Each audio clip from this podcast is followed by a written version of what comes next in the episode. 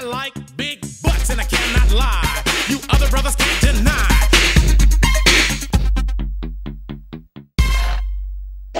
Well, welcome to Prodigal Church. Uh, we start a brand new series today called The Big Butts of the Bible. And each week throughout this series, we're going to look at some passages of Scripture that have this specific conjunction, but. It's a conjunction of contrast, it is a conjunction of change, and it is a conjunction of courage. And the series is not about having a lot of junk in the trunk. Rather, it is about having a lot of function in this one conjunction. Okay? But before we dive in, what an amazing time we had celebrating the resurrection of the Son of God last week at our Easter services. Uh, thank you so much for attending. Thank you so much for all of you who served. You are a great blessing. And lastly, if you are newer to Prodigal Church and you're watching this before our 10 a.m. local service, we have Discover Prodigal, which happens right after the service today uh, in the room next door to it. And it's a chance to ask questions, meet the staff, hear our vision, hear a bit of our story. And it's just a great way to get connected to our church. We hope that you'll join us. Oh, and there's food. Uh, and now, our first big but. Acts chapter 10, verse 28. He said to them, You are well aware that it is against our law for a Jew to associate or visit a Gentile. But God has shown me that I should not call anyone impure or unclean. Now, it is hard to overestimate the size of this but. Okay, who said it? Why is this a big deal? What's the point? Now, we're going to we're going to Quentin Tarantino this, okay? We're going to start at the end and then build back up to why this but is so important. A while back, I was driving at night, and things weren't as clear as they kind of used to be, is, is like I'm used to. And something's off, and so I, I kind of start to squint a bit as I'm driving, and I, I, I begin to think, this is me. Uh, uh, something has happened. Uh, both my parents have glasses. Maybe, you know, it, it's my time too. You know, I've already lost my hair. I might as well lose my vision as well. And so uh, I, am a little bit upset. I'm bothered. I pull into a gas station. I start pumping gas, and I have a guy come up to me and he goes, Hey, excuse me, sir. And it's a little bit later at night. And so I, I didn't know what he was going to do or say. And he said, uh, Did you know you have a, a front headlight out? And I was like, I do? I do, yes! I'm not blind! I'm not blind. Thank you, sir. Thank you, sir. I'm not blind. He probably called the cops on me immediately after that. Uh, sometimes we have blind spots that we don't even know are there. And sometimes we need someone else to point that out. And other times we need God to point that out. And this is what happens with the Apostle Peter in Acts chapter 10. And one of the things I love about the Bible is that it's so honest. It doesn't uh, gloss over the flaws of the heroes, of the main characters. And the Apostle Peter has this one blind spot, and God is about to expose it. Acts chapter 10 through 11:8 is the longest single narrative in the book of Acts. And the book of Acts is just uh, an entire book of narratives. Okay? And this is the principle of proportion. Okay? This is an important story. Peter was prejudice. This was a blind spot for him. He was raised this way. He was raised with the Jewish mindset. And in the Jewish mindset, there were three groups of people. There were the Jews, okay, any Israelite. Um, you could not become a Jew by any other way than through birth. Then there were, uh, number two, proselytes. These were non Jews who converted to the Jewish faith through the initiation of certain ceremonies like baptism and circumcision. And then three was everyone else. They were the bad guys. They were not initiated into the Jewish religion, they were Gentiles. This was the Jewish worldview. And in many ways, it was the worldview of the Old Testament. And over time, the Jews developed this exclusivity superiority complex. This ha- happens often within religion. We're God's chosen people, nobody else is. Na na boo boo, stick your head in doo doo. So the Jews, they don't really associate with the Gentiles, the bad guys. Peter was prejudiced. He didn't choose the prejudice, it chose him. He grew up this way. It was part of the region he was from. He was from the South. It's the way it's always been. Whatever excuse you want to give him, he had. But does that make it okay?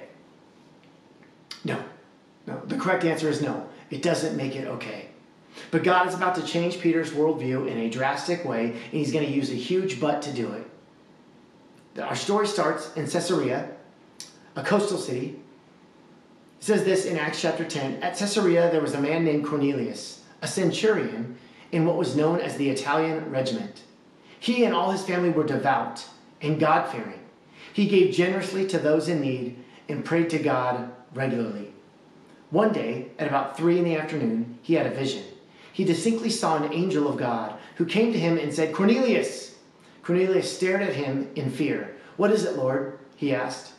The angel answered, Your prayers and gifts to the poor have come up as a memorial offering before God. Now send men to Joppa to bring back a man named Simon who is called Peter. He is staying with Simon the tanner, whose house is by the sea. When the angel who spoke to him had gone, Cornelius called two of his servants and a devout soldier who, who was one of his attendants. He told them everything that had happened and sent them to Joppa. So an angel shows up to this Roman centurion, a Gentile, a bad guy. He's not Jewish, he's not a convert, he's not a proselyte. To Peter, he's one of the bad ones. A centurion was a middle officer in the Roman army, and he commanded up to 600 Roman soldiers. And this particular centurion is stationed in Caesarea, a coastal port city, and it's a particularly nice posting in the ancient Roman Empire. It was right on the coast. It was, it was nice. It was a beautiful area. So he seems to be favored. And then the angel says that this man's gifts to the poor and his prayers were a memorial offering unto God. This is so radical. It says so much. Here's a guy who doesn't believe the right things, but he does a lot of the right things, and God receives that as an offering. That is a radical statement in the first century Jewish world. Then the angel tells Cornelius to send his men to fetch Peter, who is in Joppa. Meanwhile, Peter is staying at Simon the tanner's house in Joppa. And it's about lunchtime. Peter goes to the roof to pray. He became hungry, and the Bible says he fell into a trance. Perhaps he fell asleep, perhaps it was a dream or a vision, but he saw, according to Acts 10, heaven opened up in something like a large sheet being let down to earth by its four corners. It contained all kinds of four footed animals, as well as reptiles and birds. Then a voice told him, Get up, Peter, kill and eat. What a bizarre vision. The voice says, Kill and eat, and Peter says, No way. Jewish law explicitly states that I'm not supposed to eat those kinds of animals. So there's no way that Peter can obey the commands of the Old Testament and also obey this voice coming from God. So Peter concludes that this must be a test. God is testing his resolve, his knowledge of the scriptures. So Peter says, Surely not. And it is very emphatic in the Greek language. Its equivalent would, would be, No way, Jose. Okay, not a chance, Vance. I've never eaten those bad things in my life, and I'm certainly not going to start now. Nice try. I'm not falling for that one. Those animals are unclean. And then the voice says, Do not call anything impure that God has made clean. This happens three times. Not because Peter was stubborn, uh, but it was because it was so deeply ingrained into the Jewish worldview of what it means to be holy. I don't eat unclean things, and I don't eat with unclean people. Three times Peter says, No way, Jose. Peter was given clear lines, black and white, right and wrong, in and out. And this vision wasn't black and white at all, it was gray. And just to be clear, this vision isn't about food, right? There's food in it, but it's not about food. It's about boundaries. It's about fences. It's about people. God is not trying to expand Peter's culinary habits, okay? Uh, he's trying to reveal his blind spots. He's trying to break down Peter's prejudice. With God, it's always about people, not law. It's not about what you can and can't eat, it's about people. And this is really difficult for Peter. It really messes him up. It messes with his worldview. Because the group of people that God seems to be moving him towards are the bad guys. He's been told his whole life about the bad things and the bad people outside of his Jewish faith. It is so ingrained into Peter that he feels that it's righteous to distance himself from them. It is not. He has a negative bias. That's, that's what happens in all of our lives. Negativity bias. We start with it, it's built in, it's been imprinted on the human race. Negativity bias is good for survival. We humans as a race have had this, we always have it, thousands and thousands of years. And in a way, it's necessary. Okay, for instance, uh, there's two kinds of mistakes. Okay, picture yourself hearing a rustling of leaves, of branches in the bushes just next to you. What is it? Well, I think it's a tiger. It's a tiger in the bushes. You scream, you holler, you tell everybody, run, there's a jungle cat in the bushes. But it was a mistake. It wasn't a tiger, it was just a friendly squirrel. Uh, now, you made a mistake, and your mistake has consequences, and the consequences is your embarrassment. People made fun of you. The guy thought it was a jungle cat, but it was really just a squirrel. Oh my goodness, silly guy. And we move on, right? Because the consequence is small. But if you make the reverse mistake, you hear rustling in the bushes, you go to examine, you go, guys, it's just a squirrel. It's got to be just a squirrel in there, and then roar, a tiger jumps out and eats you. You have a different kind of consequence, right? You made another mistake, and it too has a consequence your death, your demise. So over time, we have evolved, okay, with this negativity bias. We don't call it that. We say it's better safe than sorry. But what happens is, is we take this negativity bias that is built into us for survival, and we apply it into too many areas of our lives. We use it on people. We incorporate it into our religion and our religious views. I don't know you. You're from another tribe. Can I trust you? I doubt it. So I'm going to shoot first and ask questions later. This is not the way of Jesus. This negativity bias says, I will be skeptical of you because it's good for my survival, for my tribe's survival. Our negativity bias might be good for humans to survive, but it is not good for humans to thrive. For that, we need love. And with love, we overcome our negativity bias. Love moves us beyond survival to thrival. We lay our lives down and even risk our very lives for the sake of our enemy. In the vision of food, God is beginning to remove Peter's negativity bias. Does God need to reveal your blind spots as well? Or maybe you don't have a negativity bias, okay? You're more, more mature than that, okay? But if we're honest, here's how this plays out in our lives, and here's how the negativity bias can be sabotaging uh, aspects of our lives or the lives of others, okay? Check out this graph. Uh, negativity, negative thinking leads to suspicion and judgment. Okay, I don't know that person, I don't trust that person. I know that, that person isn't very, fill in the blank. I wish they were more like fill in the blank. And you know what? People who are suspicious and judgmental, well, they're just not very pleasant to be around, and that creates relational distance. Now, two things will happen. You're pushing others away because of your negativity bias. You don't trust them, you judge them, but they'll push you away too because actually they don't want to be around you because you're suspicious. You, you have distance, you're negative thinking. And what will that do? Well, that will lead to confirmation and reinforcement. See, I knew it. They can't be trusted. They're standoffish. They're a bad person. And all of this just confirms our negative thinking, and the cycle continues and continues. We're not being the, the loving people that God has called us to be. We're reinforcing an endless cycle that love wants to eradicate. Jesus calls us out of negative thinking and moves us into love. And this is something that Christians over the centuries have not been particularly great at. Have you ever known someone, a friend of yours? They start going to a certain church, and all of a sudden, there's no time for their old friends. The only friends they have attend the same church.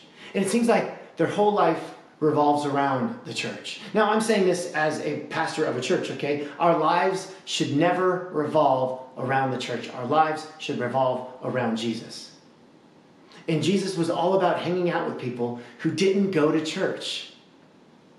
There is a danger in coming to church. The danger is that you begin to feel like you're in, which inevitably means they're out. And we begin to categorize people. Sometimes we do this on our own like, eh, like kind of a spiritual snobbery. And sometimes this is modeled and encouraged by church leadership. It's modeled from the pulpit. Pastor gets on the stage and he rails about how good we are and how bad they are. He uses chapter and verse to describe how wrong they are and how right we are. And the church grows larger and larger because there is comfort and security in being right. There's comfort in being safe. And so the cycle begins again and again as we distance ourselves from the world we're called to love, suspicion creeps in. Our negativity bias is confirmed, and we create more distance. And the cycle that love wants to get rid of continues on and on. We go to this church, we slowly cut out relationships with people who don't go to this church. We're told every Sunday how right we are and how wrong they are. We begin to see others through a suspicious lens. We begin to see people as distractions to be ignored or enemies to be defeated. Jesus calls us to reject it and to treat them as people we are called to love neighbors. So Peter is up on this roof. He's getting this vision about all these weird kind of animals. Uh, kill and eat. Not a chance, Vance. And then all of a sudden the doorbell rings. And who's there? Well, it's the servants of Cornelius, the Roman centurion, the pagan, the Gentile. Verse 19 While Peter was still thinking about the vision, the Spirit said to him, Simon, three men are looking for you. So get up and go downstairs. Do not hesitate to go with them, for I have sent them. As a Jew, you couldn't even eat with a Gentile. And now three Gentiles are knocking on Peter's door. That's how it works with religion. These laws against certain foods eventually became laws against certain people. Peter was just trying to be faithful to the law. What law? Is there a verse in the Bible that says don't sit or visit homes of people who are not Jewish? No, no. It, rather, the, the biblical principle is it, it warns of being led into idolatry by people of other nations. So, not eating with Gentiles was this fence around the law Based on the better safe than sorry principle, these fences were designed to ensure that people stayed within the bounds. In order to break a law and fall into sin, a person would first have to intentionally hop the fence of tradition. Fences are fine for cattle, but sheep need a shepherd. The moment you take a caution sign in the Bible and you make it a stop sign, you become a legalist. Fences don't just keep people in, they keep people out. Perhaps God too has begun to break down some of the religious rules in your own life and in your own worldview. Perhaps you will meet someone that you were always taught was one of the bad guys. You will meet someone who is one of them. You can reject them in your life because they threaten how you see the world, or perhaps just maybe, it is three men from Caesarea sent by God to open up your world. How you look at people will determine how you love people. When we look at people the wrong way, it is really hard to love them the right way. How do you look at people? As enemies to be overcome? To be defeated? As people to distance ourselves from, or as people to love, made in the image of God. It shapes how we live, it shapes our world. And God's moving Peter into a bigger world, a better world. Okay, so in the first century, it's now become unlawful for Jews to eat with Gentiles. And now Peter is invited to the house of Cornelius, an unclean Gentile. Not only that, a Roman soldier, one of the bad guys. And the next day, Peter goes with these Gentiles to the house of Cornelius, the Roman centurion, and Peter knows something's to go down, okay? it is on like Donkey Kong. Something crazy is to happen. Because in Acts 11, we find out that Peter brings six friends with him, six Jewish Christians, which meant that he brought three times the witness requirement. A witness could only be established by two or three witnesses. Peter brings six Jewish Christians with him. He really wants to double check. I think God's going to do something. I think this is going to need to be corroborated. People aren't going to believe this. God is up to something, and I'm going to have to give an account, so I'm bringing witnesses. People are going to have a hard time believing it. I need more. Jewish Christians are going to be shocked at the religious walls that are breaking down. And once he enters this house, this, there's this large group of Gentiles, bad people, inside. And Peter tells everyone about this giant butt. He says, You are well aware that it is against our law for a Jew to associate with a, or visit with a Gentile. Here it comes. Are you ready for it? Let's build it up again. You are well aware that it is against our law for a Jew to associate with or even visit a Gentile, but God has shown me that I should not call anyone impure or unclean. So when I was sent for, I came without raising any objection. That was a massive butt right there. Did you see the size of that butt? It was like, oh my gosh, Becky. That butt is ginormous. I have been taught my whole life, Peter says, that it is about the insiders that it is about obeying the letter of the law, that it is about building a fence around the law so that I don't break it. It is about us versus them. But God has shown me that the lines I've always been taught should be erased in Jesus' name. That the good news of Jesus is not for a closed in group, but it is for everybody. That God will always be bigger than my tribe that tries to contain him. That, that the church is a hospital for the sick, for everyone with open doors, not a country club for the well. In a few short sentences, this brash disciple from Galilee, now a respected apostle from Jerusalem, would sweep away centuries of religious prejudice.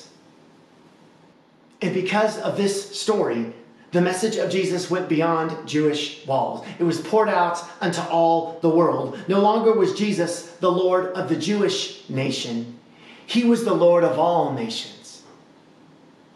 And unless you yourself have Jewish heritage, you have Acts chapter 10 and this breaking down of walls to thank for you being able to follow Jesus.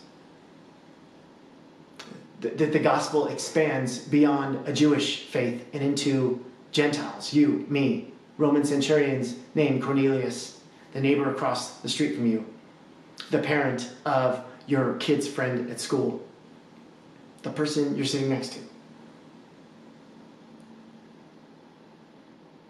You would not be a Christian today without God breaking down the walls that religion constructed. Jesus is always breaking down our religious walls to lead us to love people. May it be so for you this week and beyond. God, we thank you so much for your word. Thank you, God, that you move us out of the religious walls that we build up that we isolate ourselves from people we're called to love. So, God, break down these walls in Jesus' name. Move us. God, we thank you that Peter took that step. God, may we also take that step.